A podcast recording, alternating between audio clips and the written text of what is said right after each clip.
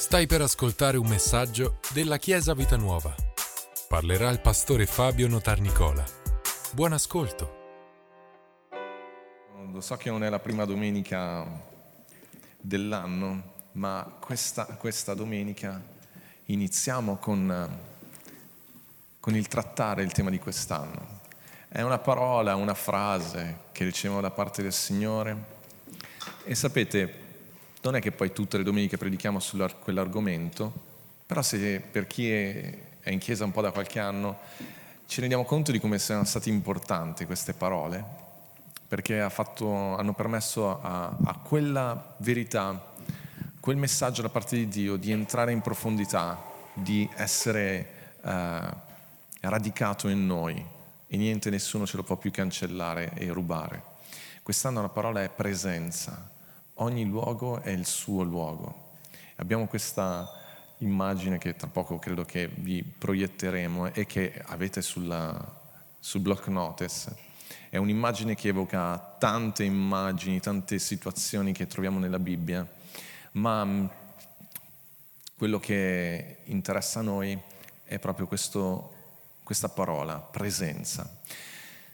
Perché è nata questa parola anche? Perché questo è stato l'anno, il duemilaventi è stato l'anno, e purtroppo anche il duemilaventuno per molti è così, l'anno invece della distanza, la famosa D A D, didattica a distanza, che non l'abbiamo inventata noi, l'ha inventata Adamo quando è scappato dalla presenza di Dio, e da quel momento in poi è nata la religione, che è la didattica a distanza in negativo da quel punto di vista. E... E invece Dio ha messo nel mio cuore, nel nostro cuore, proprio questa parola, invece presenza, perché abbiamo vissuto così tanto e continueremo a vivere, abbiamo fatto discepolato a distanza, i nostri figli fanno scuola a distanza, abbiamo fatto gli incontri a distanza, gli incontri dei responsabili a distanza, i piccoli gruppi a distanza, eh, gente si è fidanzata a distanza, eh, si sono lasciati a distanza, è stato facile lasciarsi a distanza, eh, eh, ci sono, eh, sapete, distanza, un altro modo per dirlo è remoto, remoto significa da remoto, ci incontriamo da remoto, remoto è, è parola che significa rimosso, ci vediamo dove ti ho rimosso, cioè ci, ci cancelliamo automaticamente, è una parola strana, distanza, perché mh, ovviamente è ciò che Dio ha cercato in tutti i modi e, e ha ottenuto attraverso Cristo Gesù di cancellare tra l'uomo, tra, nella relazione tra Dio e l'uomo. Gesù ha squarciato, ha aperto il velo per impedire, per, per, perché era stufo di incontrarci a distanza. Voleva incontrarci e vuole incontrarci in presenza. Penso che mai come adesso possiamo in, capire la profondità di questo desiderio da parte di Dio. Era stufo di avere un contatto con l'uomo a distanza, sempre mediato da un sacerdote, una volta all'anno, sempre mediato attraverso... Sapete che il primo media che abbiamo avuto sono le tavole dei Dieci Comandamenti. Erano dei tablet rigidi, molto... E anche quello era un modo per Dio di incontrare l'uomo.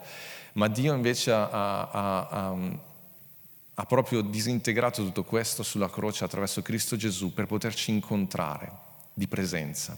Dio è presente sempre, ovunque, nella creazione Dio è sempre presente.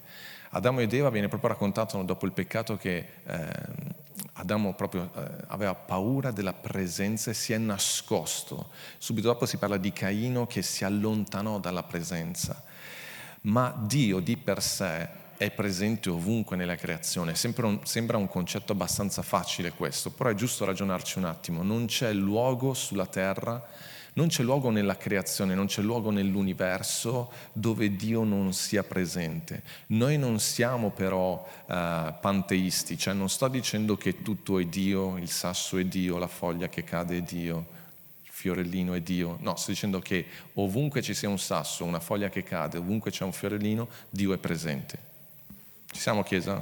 Abbiamo le idee chiare su questo? Perché Dio è tutt'altro rispetto alla creazione. Dio è oltre la creazione.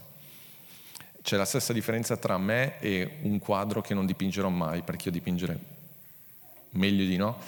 Però per quanto possa quel quadro esprimere chi sono, un conto sono io, un conto un quadro. E un conto sono i figli che genero io, un conto è qualcosa che faccio. La creazione è qualcosa che Dio ha fatto, noi siamo figli che Lui ha generato, ma questo è un altro capitolo. E noi siamo, eh, siamo quindi nella creazione, Dio è nella creazione, però a volte succede che e non lo sapevamo che Dio c'era, cioè questa, questa presenza. Il fatto che Dio c'è è diverso dal vivere la presenza di Dio. Infatti nel nostro linguaggio comune molte volte diciamo ehm, si sente la presenza di Dio, ma non è che Dio non ci fosse prima e Dio non se ne va. Sai che quando noi ce ne andremo da questo teatro non è che Dio chiude lui, chiudo io, ma lui dentro, fuori, non, non fa differenza. Dio è presente. Però è differente tra l'essere, Dio c'è, ma stiamo vivendo la presenza. Noi suddivideremo questo argomento in due, in due parti principali in queste prime due domeniche, oggi e domenica prossima. Oggi parliamo della presenza di Dio. Domenica prossima parleremo della tua presenza. Cioè devi vestirti bene, no, della tua presenza, nel senso Dio c'è, però per incontrarci la presenza vuol dire due persone nello stesso luogo. Tu oggi sei presente a, a, nei miei confronti perché io sto parlando e tu sei nello stesso posto dove io sto parlando. Ci siamo? Quindi parleremo oggi della presenza di Dio, cosa significa la presenza di Dio. Domenica prossima parleremo di cosa significa essere noi presenti lì dove Dio si sta manifestando. Torniamo a, a Genesi, al capitolo ventotto, e voglio partire proprio dalla storia di Giacobbe, una storia interessante. Giacobbe sta scappando perché ha appena ingannato il fratello. Vi ricordate la benedizione che il padre dà a Giacobbe invece che a Esaù? Il fratello si arrabbia abbastanza, pensa di ucciderlo, sta aspettando che di vendicarsi, sta aspettando che muoia prima il padre per non, per non uh, portare dispiacere al padre. Quindi il, il fratello scappa su anche questa fuga organizzata dai genitori e sta andando dalla, da sua zia, quindi dai parenti, del, da, dai parenti di, di, di sua mamma. E, ed è interessante perché sta tornando ad Aran. Aran è il paese da dove Abramo, suo padre, era partito. Quindi sta abbandonando da un certo punto di vista la promessa di Dio, la terra che Dio gli ha dato, per Eh, tornare ad Aran e rifugiarsi lì fino a che il fratello gli sbollisca la rabbia al fratello. E noi siamo, lo, lo, ci agganciamo proprio al momento in cui lui è in questo viaggio. Quindi lui parte da solo, di fretta. Pensate che peso che c'è addosso, perché tutti sono arrabbiati con lui, il fratello lo vuole uccidere, sa di aver fatto questa cosa, però nello stesso tempo c'è la benedizione di Dio sulla sua vita perché il padre l'ha benedetto. Sta scappando, una fuga precipitosa, non ti prendi molto, alla fine sta viaggiando da solo, a piedi, e sta facendo tutta questa strada nel deserto. E, e noi ci agganciamo a questa storia, siamo al versetto dieci del capitolo ventotto, e dice: Or Giacobbe partì da Beersheba e se ne andò verso Aran, vedete, la direzione è quella. Giunse in un luogo, in un certo luogo, e vi passò la notte, perché il sole era già tramontato. Lui ha camminato tutto il giorno.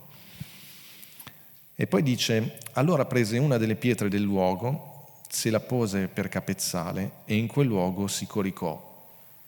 Io non so che cuscino usi, alto. Lui ha preso una pietra, era così stravolto. Tu già non ti addormenti, se è troppo mm. è un po' mm. Lui ha preso una pietra. Quindi se hai problemi di per, per dormire, cammina tutto il giorno e poi vedrai che dormirai anche con una, con una pietra, dormirai come un sasso sopra un sasso. E, non... e lui si addormenta e sognò di vedere una scala appoggiata sulla terra, la cui cima toccava il cielo, ed ecco gli angeli di Dio salivano e scendevano su di essa, ed ecco l'Eterno stava in cima ad essa e gli disse: io sono l'Eterno, il Dio di Abramo tuo padre e il Dio di Isacco. La terra sulla quale tu sei coricato la darò a te e alla tua discendenza. E la tua discendenza sarà come la polvere della terra, e tu ti estenderai da ovest a est, da nord a sud, e tutte le famiglie della terra saranno benedette in te e nella tua discendenza. Ed ecco, io sono con te e ti proteggerò dovunque andrai, e ti ricondurrò in questo paese perché non ti abbandonerò prima di aver fatto quello che ti ho detto. Allora Giacobbe si svegliò dal suo sonno e disse: certamente l'Eterno è in questo luogo e io non lo sapevo. Ed ebbe paura e disse: com'è tremendo questo luogo, questo non è altro che la casa di Dio e questa è la porta del cielo. E così Giacobbe si alzò al mattino presto, prese la pietra che aveva posto come capezzale e la eresse come stele e versò dell'olio sulla sua sommità e, comi- e, cami- e chiamò quel luogo Betel, perché prima il nome della città era Luz. E poi dopo ci sono i versetti che abbiamo letto prima per l'offerta e dopo magari li rileggiamo, adesso mi interessa arrivare fino a qua. Vedete che Giacobbe si addormenta, fa un sogno. Noi non siamo alla ricerca dei sogni, è qualcosa che però Dio può usare per parlarci, e gli dice: ehi, guarda che tu stai dormendo sulla tua promessa, tu stai dormendo sulla terra che io ti ho dato. Chiesa, ci sono tanti fratelli, tante sorelle, tante volte nella nostra vita che noi stiamo dormendo sulla promessa di Dio e non ci rendiamo conto che Dio ci ha già parlato e che c'è qualcosa di straordinario nelle parole di Dio, e gli sta dicendo: guarda che tu stai dormendo sulla promessa, ma io no, io veglio sulla mia parola, so quello che ti ho promesso. E dice: questo luogo ti appartiene perché l'ho promesso a tuo padre Abramo, e noi siamo figli di Abramo, ci dice Galati, e, e, e questo tu ti estenderai, è, è meraviglioso quello che farò per, per te. Poi gli dice una frase importantissima, e qui ci parla proprio della presenza. Gli dice al versetto quindici: ed ecco, io sono con te ovunque tu andrai. Allora, subito dopo lui dirà: Dio è in questo luogo, io non lo sapevo. Vedete, Dio c'è, è ovunque, siamo noi che molte volte non lo sappiamo. Non lo riconosciamo, non siamo agganciati alle cose spirituali, non siamo sensibili, non abbiamo i nostri sensi spirituali accesi, e lo vedremo settimana prossima. A me interessa vedere come si presenta la presenza di Dio. Dio dice: ovunque tu andrai, qualunque cosa, in qualunque momento, quindi c'è una dimensione di, di tempo, sempre, ogni giorno in cui tu, tu ti svegli, ogni giorno in cui tu affronti la vita, io sono. Non gli dice io sarò, io sono.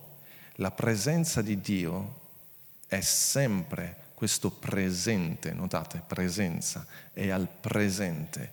Io sono con tutto me stesso. Quando entriamo nella dimensione, quando i nostri occhi spirituali si aprono e entriamo alla presenza di Dio, noi per forza dobbiamo usare delle immagini fisiche, perché siamo uomini e donne, però capiamo che non è una presenza, non è che fai un passo, però ci aiuta questa immagine. Quando tu entri alla presenza di Dio, tu non entri in un Dio che era o che sarà, è un Dio al presente con tutto se stesso. Io quest'anno compio cinquanta anni, Chiesa preparatevi, diciannove novembre. Io e mia moglie quest'anno andiamo in pensione perché facciamo quota cento, una battuta che facciamo sempre, cinquanta, quaranta e dieci ce li dà Davide, siamo a posto. Quindi siamo, quindi... Però capite che io sono qui a cinquanta anni, sono qua con tutta la mia maturità, maturità dei cinquanta anni. Però io sono un uomo, qualcosa me lo dimentico, qualcosa, però sono io, ah, quando io sono presente, totalmente presente, con quello che sono e rifletto sulla mia vita, guardo delle foto, mi ricordo quello che ho fatto, di tutto, tutto il mio essere diventa presente in questo momento. Io sono Fabio di cinquanta anni e, non, e quando ne avrò sessanta ci sono altri dieci anni in quella persona, dieci anni di esperienza. So che rischio di essere un po' filosofico, però seguitemi, è molto semplice. Quando Dio dice io sono, tu entri in contatto con tutto ciò che Dio è, perché Lui non ha limiti di tempo, Lui è al di fuori della creazione. Tutta la sua gloria è lì presente, tutta la sua entità, tutta la sua persona è presente. Infatti noi non riusciamo a resistere alla sua presenza, è qualcosa che va al di là dei nostri pensieri, delle... Però ecco, questa è l'immagine importante, la presenza di Dio è, un, è al presente, Lui è totalmente concentrato su di te, uno sguardo, l'eternità che ti guarda, è, è tutto presente, non è un pezzettino di Dio, perché intanto Dio è anche a casa di chi ci sta seguendo online, no, Dio è totalmente presente qui, totalmente presente a casa dei fratelli che ci seguono da casa, totalmente presente quando tu preghi nella tua stanza. Infatti gli dice a Giacobbe, ovunque tu andrai, io sono, con tutto ciò che io sono. E dove abbiamo la rivelazione di Dio? La rivelazione di Dio è per esempio nella parola. Quando Dio è presente, è presente con la sua creatività di Genesi, con la potenza di Genesi, con la fecondità di Genesi, con la creatività di Genesi. Io sono. Genesi ci insegna questo. Esodo ci insegna che, che Dio è il liberatore.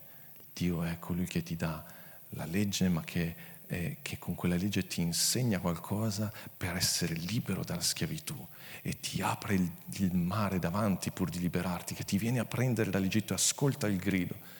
Quando incontri Dio, tu incontri il Dio di Genesi, incontri il Dio di Esodo, incontri il Dio di Numeri, il Dio di Numeri che è proprio l'opposto di quello che il nome dice. Numeri ci fa capire, immaginare che siamo dei numeri, no? Invece Numeri ti insegna, scusate, in prima Numeri c'è Levitico, Levitico è, è la santità di Dio. Quando incontri l'Io sono, incontri l'Io sono della santità di Dio. Levitico è il battito del cuore di Dio, della sua santità. Ti dice io sono santo, non cambio mai, non muto mai, il mio amore per te non cambia, i miei pensieri per te non cambiano, io non sono un uomo, non mi pento di quello che, che ho creato, sei una creatura straordinaria. Infatti poi arriva numeri, numeri che è l'opposto di quello che la parola dice, non sei un numero, tu sei una persona, io ti incontro personalmente, io sono presente davanti a te con tutto il mio essere. E poi c'è Deuteronomio che ci ricorda che ci sono due vie, c'è il male e c'è il bene, Dio è lì per benedirti. Deuteronomio ventotto, quando incontri Dio e vai alla sua presenza, Deuteronomio ventotto ti avvolge con le sue parole e ti dice che tu sei benedetto quando entri, quando esci, che tu sei la testa e non la coda, che tu sei alla, a, nei pensieri di Dio, che la benedizione di Dio è in, è in te, in tutto quello che fai. Alleluia. E poi, e poi c'è il Dio di, di Giosuè, che, che è il Dio della, che ti introduce nella terra promessa, nella vittoria. Gloria a Dio. E c'è il Dio di Giudici, che, che è il Dio delle passioni. Anche uno può fare il risveglio. Anche un Sansone può cambiare le situazioni, una Debora, una chiunque può essere preso dalla forza di Dio e trasformare ogni cosa. E poi ti ritrovi il Dio di Ruth, il Dio del riscatto, il Dio della... Della, della bellezza, del, della, del, ve lo ricordate? È difficile tenere tutto insieme, ma Dio quando si presenta a te è il Dio presente, l'Io sono, l'Io sono.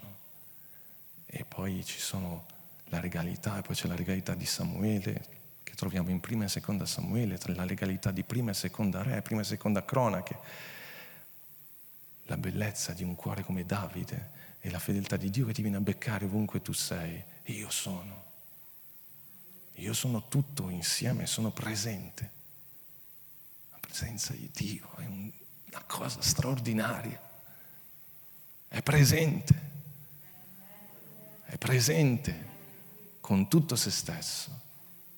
E poi c'è quella staffilata di Esdra, Neemia, Esther, ed è quello proprio, quelli, quei libri sono fantastici perché, perché ti raccontano di un Dio che ti, ti viene a prendere ovunque, che Lui è presente ovunque, che vuole ricostruire la tua vita, che, che anche se il nemico ha distrutto, e eh no, Dio è presente, Dio è straordinario, Dio ha un piano, Dio fa muovere anche i re stranieri in tuo soccorso. Un Dio presente, alleluia. E poi si, si cade nelle, nei pensieri straordinari di un Giobbe, e poi di un, con tutti i suoi ragionamenti, le sue paure, però lui dice il mio Redentore vive, e non mette mai in discussione l'amore del Padre, l'amore di Dio. Ci sono quei pensieri straordinari, poi la bellezza dei salmi, la bellezza dei salmi che la musicalità dei salmi, Dio è presente nella musica, Dio è presente nella bellezza di un, della vita umana, nelle gioie e nei dolori. Io sono. Perché ci sono i salmi? Perché ci sono le grida che ci sono nei, nei, alcuni salmi sono veramente tristi. Perché Dio è, vuole farti capire che Lui è presente con tutto se stesso anche nei salmi, anche in quei momenti straordinari. Io sono. Non dimenticarti che quello che c'è nei salmi, anche quello di Genesi, di Esodo, Levitico, Numeri, Deuteronomio, non fatemi ripetere ancora tutti, però è lì, alleluia. È straordinario, poi c'è, e poi ci sono, c'è la sapienza dei proverbi. Dio dice io sono presente con tutta la sapienza dei proverbi del re Salomone. Wow, straordinario. Io sono. Non sono diviso in parti, non mi puoi dividere in parti, io sono. Alleluia. E poi i pensieri grandiosi di, di, di un Salomone che scrive Ecclesiaste, è un uomo che ragiona sulla, sulla vita, e Dio è presente anche quando fai quei ragionamenti strani. Tutto è vanità. Ti sei svegliato una mattina così, no? Con quel pensiero, ma oggi non vado a lavorare, tutto è vanità. È biblico. Ma Dio ti segue anche lì, dice io sono, io sono presente, io sono qui, e, e, e questo è veramente, mio figlio mi dice al mattino, lunedì, dice oggi non vado a scuola. Quello è l'Ecclesiaste in lui che sta parlando. E io sono, io sono, mia moglie l'io sono, lo porta a scuola. Ci sono il Cantico dei Cantici, è un libro straordinario. Io ho promesso davanti al Signore che una domenica di questo anno, perché da quando sono pastore che lo dico non l'ho mai fatto, io predicherò solo sui Cantico dei Cantici. Il Cantico dei Cantici di, ci racconta di questa passione, perché quando Dio ti ama, ti ama con tutta la passione. Io sono, non una piccola parte. Il Dio della creazione è il Dio della passione. Parola importantissima, no? Anche per Gesù. E il Cantico dei Cantici ci insegna che Dio è, è che Gesù è bellissimo, che noi siamo belli, che Gesù ci, ci guarda, l'Io sono ti guarda e ti dice mia bella, quanto sei bello, ma, ma proprio mi dai voglia di svegliarmi al mattino, se mi dovessi mai svegliare al mattino, perché Dio non si sveglia al mattino. Miriam, Dio non si sveglia al mattino. È già sveglio. Ma è quello che gli dà il motivo. Tu sei il motivo della gioia di Dio. Alleluia. E poi, e poi si va su Isaia, Geremia, e, e non vi dico tutti i nomi dei profeti perché non li so. E però potete leggerli nella Bibbia, non li so a memoria nell'ordine. E non ho fatto la scuola domenicale. Quelle cose sono come le tabelline, o le impari a sei anni o rischio di dimenticarmi qualcosa. Però c'è Isaia, Geremia, Lamentazioni. Però questi sono i profeti importanti perché, perché come gli studenti di scuola biblica sanno, stiamo insegnando tantissimo che questo concetto della presenza gli ebrei hanno dovuto impararlo quando c'è stata la deportazione, perché Dio ha dovuto insegnarli che lui era un Dio da vicino ma era un Dio anche da lontano, e che la presenza di Dio ti porta anche dove, la presenza di Dio ti segue anche quando tu fai delle stupidate, e quelle stupidate ti portano lontano dal piano di Dio per la tua vita, e Dio invece ti dice guarda che da lì tu puoi ricominciare, perché io sono Dio anche lì, anche in mezzo proprio al disastro che hai combinato. Io sono, con tutto quello che abbiamo detto fino adesso. Chiesa, mi seguite? E i profeti hanno dovuto insegnarlo al popolo e dirgli guardate che Dio è Dio anche qui, non è cambiato. Davide ha scritto un salmo meraviglioso che dice ma io dove posso fuggire dalla tua presenza? Eh, Salmo centotrentanove, dove, dove posso scappare se prendo le ali dell'alba, le ali del sole, volo al di là del, del, del, di quello che vedo, e tu, tu sei lì, se anche stendo il mio letto nello Sheol, tu nell'inferno, anche se sono all'inferno. Dio è all'inferno. Eh, questa è una bella domanda. Eh? Certo, nel senso che l'inferno non è che fa festa senza tanto Dio non c'è. No, Dio è lì presente, ma in una presenza diversa da quella che noi immaginiamo. È una presenza che punisce il peccato, è una presenza che fa eh, giustizia di tutto il peccato che il diavolo ha fatto, che persone che hanno seguito il diavolo hanno compiuto. Ma quando si parla di presenza nei confronti dei, dei credenti, si parla di presenza di Dio per benedire. E infatti nella, nella Bibbia e nel nostro modo normale di parlare, quando parliamo di presenza lo intendiamo in quel senso, perché, perché questo è il modo in cui Dio aveva inteso fin dall'origine, essere presente per sostenere e per benedire. Gloria a Dio. E poi c'è la presenza, perdonatemi, sorvoliamo tutti i vari profeti, ma c'è la presenza di Dio in Cristo Gesù. Sapete che in Cristo Gesù c'è la pienezza della Deità. Dio è pienamente presente in Cristo Gesù. E infatti, cosa succede? Gesù in Giovanni, nel Vangelo di Giovanni, per sette volte, più volte usa l'espressione io sono, ma per sette volte usa questa espressione specifica, io sono il pane della vita. Io sono la vera luce, io sono il buon pastore, io sono la via, la verità e la vita, io sono la risurrezione e la vita, io sono la porta delle pecore. Penso di aver letto tutti e sette, forse ne manca uno. Però Gesù si è ricollegato a questo io sono. E c'è un passaggio straordinario quando alla fine del Vangelo, non proprio alla fine, però lui è nel Getsemani e ci sono i soldati romani che vanno a prenderlo, capeggiati da, da, da Giuda, e ci sono anche le, le guardie e vanno a, a arrestare Gesù, però Gesù vuole difendere i suoi. A un certo punto arrivano e Gesù chiede: chi cercate? Parola meravigliosa nel Vangelo di Giovanni, chiedetelo sempre ai, agli, agli studenti di scuola biblica, una parola con la quale il Vangelo di Giovanni è stato in, in, in quasi ogni capitolo, non tutti quelli, però spesso si trova questa parola. Che cercate? Che volete? Alla donna samaritana o, o alla, a, ai primi discepoli, Giovanni capitolo uno, che volete? Che cercate? Chi state cercando? E agli guardi gli dice: chi cercate? E loro dicono: Gesù di Nazareth. E Gesù dice, risponde: io sono. E Giovanni dice che le guardie indietreggiano e cadono, perché hanno avuto per un momento contatto con la presenza di Dio. Neanche l'hanno cercato, ma per un attimo è come... Uh, abbiamo diversi elettricisti qua, credo che chi è elettricista gli sarà capitato una volta involontariamente involontariamente di aver toccato quei fili che non dovevi toccare, e hai avuto questa esperienza di presenza che ti ha fatto venire meno, più o meno.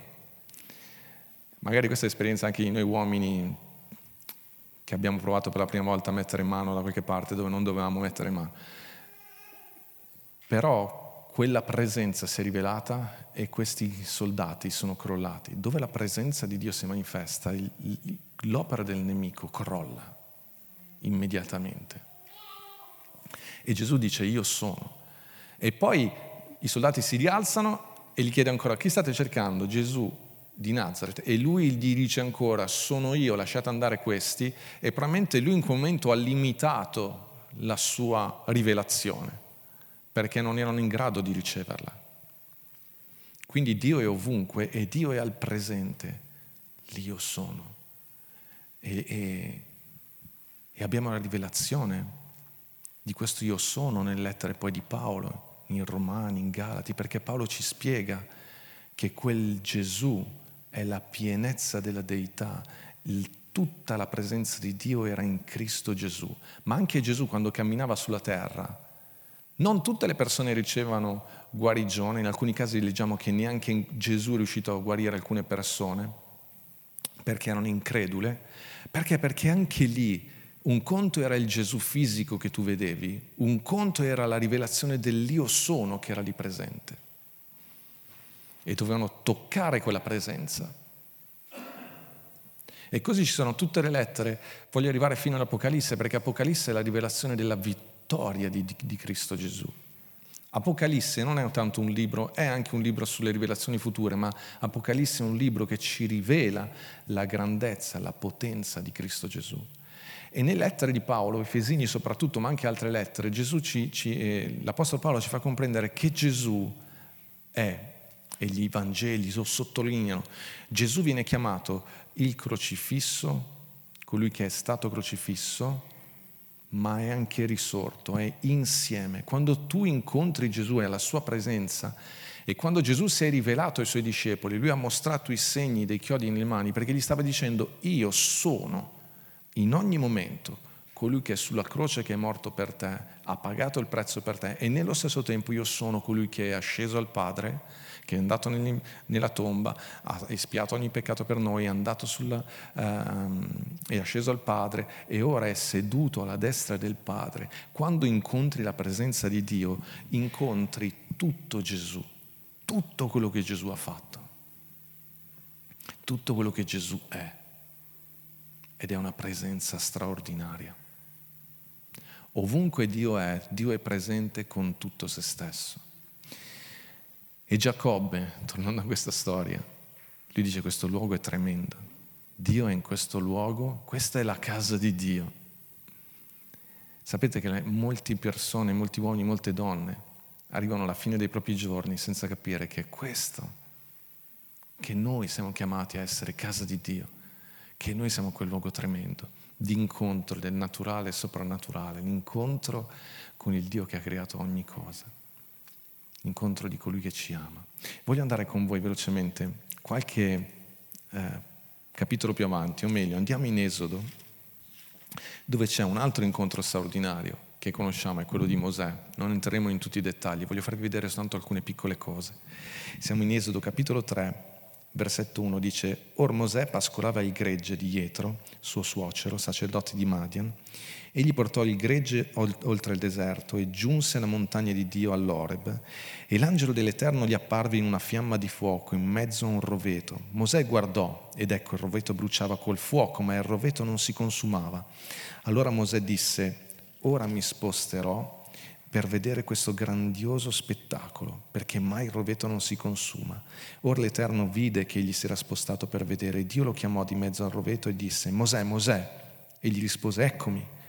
Dio disse: non avvicinarti qui, togliti i sandali dai piedi, perché il luogo sul quale stai è luogo santo. Poi aggiunse: io sono il Dio di tuo padre, il tuo Dio, il Dio di Abramo, il Dio di Isacco, il Dio di Giacobbe. E Mosè si nascose la faccia perché aveva paura di guardare Dio. E poi vi ricordate i versetti, al versetto quando Dio gli dice di andare, che lo manderà a liberare il popolo, e Mosè gli dice: ma come, qual è il tuo nome? E ancora una volta, versetto tredici, allora Mosè disse a Dio: quando sarà uscito, quando sarà andato dai figli di Israele, dirò loro: il Dio dei vostri padri mi ha mandato da voi, ed essi mi dicono: qual è il suo nome? Che risponderò loro?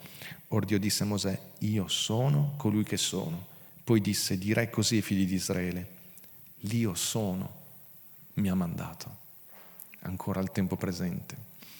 Amo questo passaggio, tornando all'inizio di questo capitolo, perché Mosè vede questo roveto che sta bruciando. Brucia e non si consuma. Che immagine è questa? Sapete, il Vangelo di Luca ci racconta che quando le persone sono andate a vedere, la gente, il popolo è andato a vedere la crocifissione di Gesù, dice esattamente così, dice: le persone accorse a vedere questo spettacolo se ne tornarono a casa battendosi il petto. Vedete, qui si parla di un grande spettacolo. Mosè dice: ora mi avvicino per vedere questo grande spettacolo. Di cosa sta parlando? Quel roveto che sta bruciando è immagine del della passione, del cuore di Dio che stava bruciando per la sua passione per il, per il popolo di Israele che era schiavo in Egitto. Quell'immagine è proprio immagine della passione di Gesù, dell'amore ardente che Gesù ha per l'uomo, per ognuno di noi. È immagine di quella croce che Gesù ha, ha accettato di affrontare perché ci ama profondamente. Quando noi entriamo alla presenza di Dio, noi rincontriamo nuovamente tutto ciò che Dio è presente davanti a noi. E in modo particolare abbiamo questa esperienza di questo amore profondo, straordinario, che continua a bruciare, non si consuma.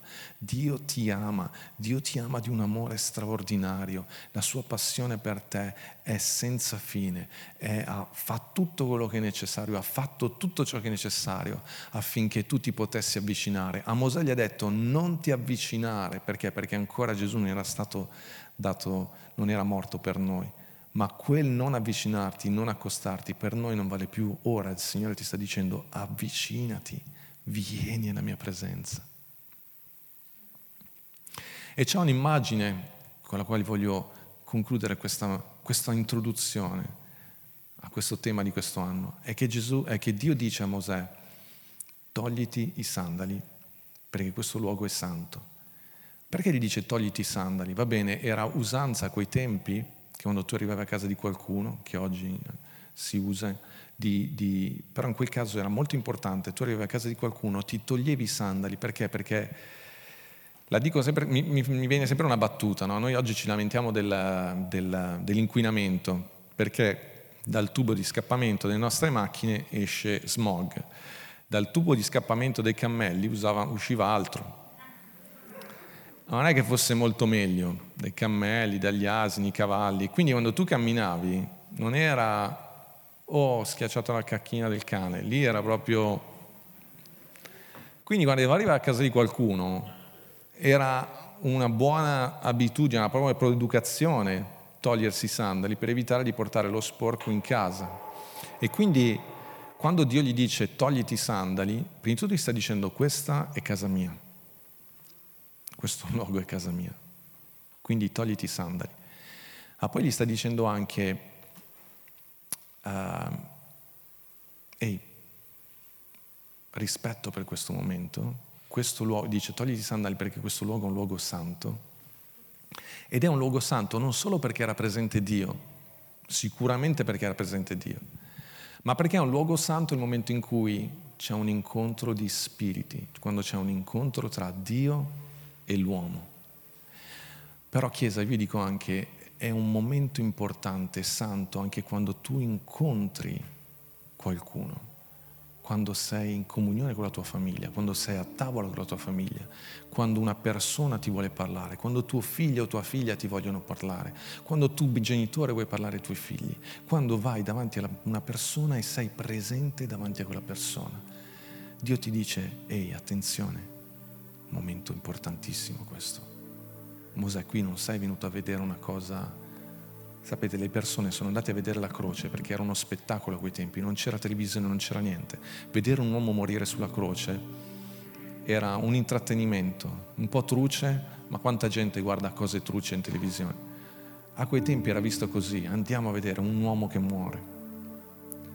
E Dio ti sta dicendo, ehi, togliti i sandali. Alla mia presenza, qua è un luogo santo, ci stiamo incontrando io e te, e io vengo con tutto me stesso, vieni anche tu con tutto te stesso.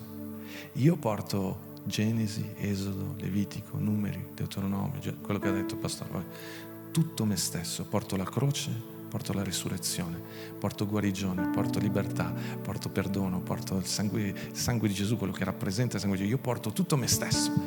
Tu cosa porti? Tu come vieni? Questo è l'incontro, questa è la presenza. Presenza. E non mi venire a dire che non lo sapevi. Svegliati. Giacobbe si è addormentato, tu ti devi svegliare, perché Giacobbe poi si è svegliato. Se ci svegliamo, Chiesa, ci troviamo alla sua presenza. È una presenza meravigliosa, una presenza tremenda, una presenza che ti toglie il fiato, come quando guardo negli occhi mia moglie, vedo tutto quello che noi siamo l'uno per l'altro. Non da qua, non ci vedo bene, dopo vengo vicino. Per questo dico, avvicinati, accostati. È straordinario. duemilaventuno, l'anno della presenza.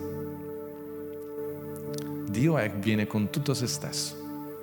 Voi chiesa, ogni volta che verrete qua in chiesa la domenica, come verrete?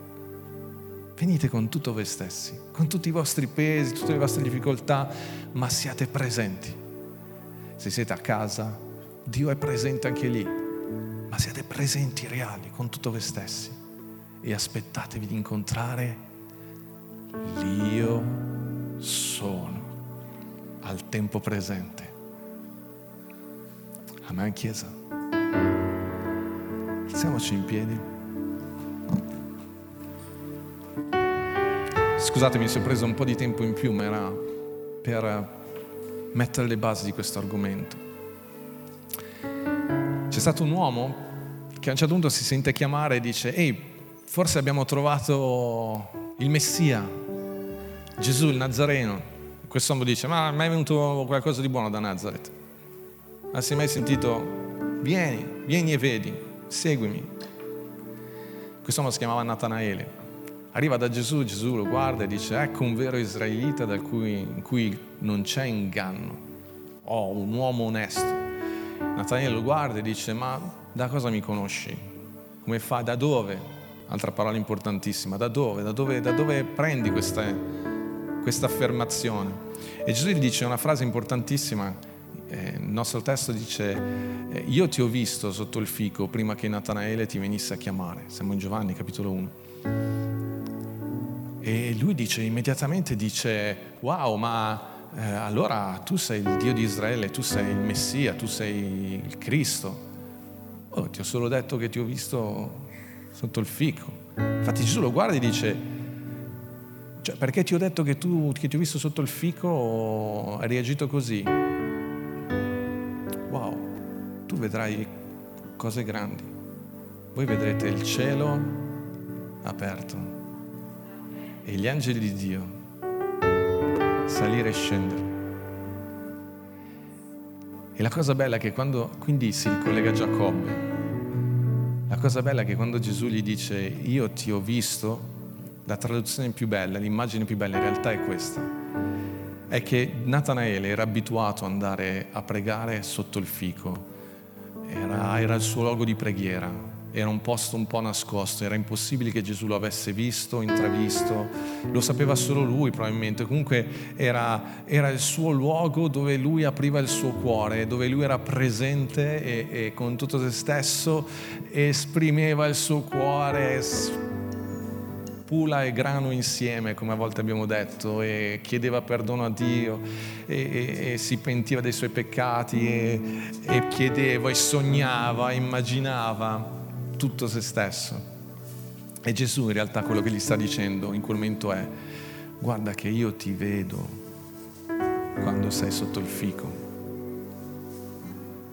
guarda che io ti vedo nei tuoi momenti di preghiera, io sono presente lì e io so che il tuo cuore non, nel tuo cuore non c'è inganno, che sei una persona onesta. Quando voi a casa vostra vi piegate e mettete a pregare, quando aprite la vostra Bibbia e mettete a leggere, quando prendete per mano vostra moglie e pregate insieme, quando ti chini su tuo figlio per baciarlo prima di addormentarsi, in ogni momento Dio ti dice: io, io sono presente e so chi sei, so che sei vero. E visto che hai questo cuore, io ti dico, tu vedrai il cielo aperto. Chiesa, noi quest'anno, come sempre, ma io lo dichiaro quest'anno, con forza, noi saremo alla presenza di un Dio presente, al Dio Io Sono. Vedremo il cielo aperto perché Gesù lo ha aperto e mai nessuno lo potrà chiudere da sopra la nostra testa, e la benedizione di Dio, gli angeli di Dio salire e scendere, e avremo questa presenza che ci accompagna tutto l'anno, giorno dopo giorno, ovunque andremo e ovunque cammineremo, l'Io Sono sarà con noi, è con noi. Amen, chiesa. Grazie per averci ascoltato. Rimani aggiornato attraverso i nostri canali social. Ci trovi su Facebook, Instagram, Spotify e sul sito w w w punto chiesa vita nuova punto org.